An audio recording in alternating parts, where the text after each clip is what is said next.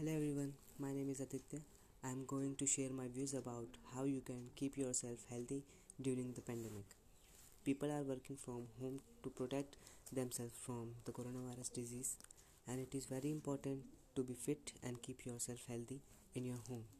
You should insert some regular exercises in your daily routine.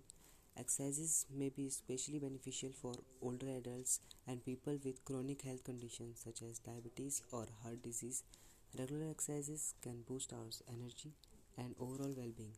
And one important thing is that exercise is an excellent opportunity for family fun. Walks, bike rides, dance parties, living room yoga sessions, or backyard soccer games are few examples of how you and your household members can exercise together. Thank you. Stay fit, stay safe.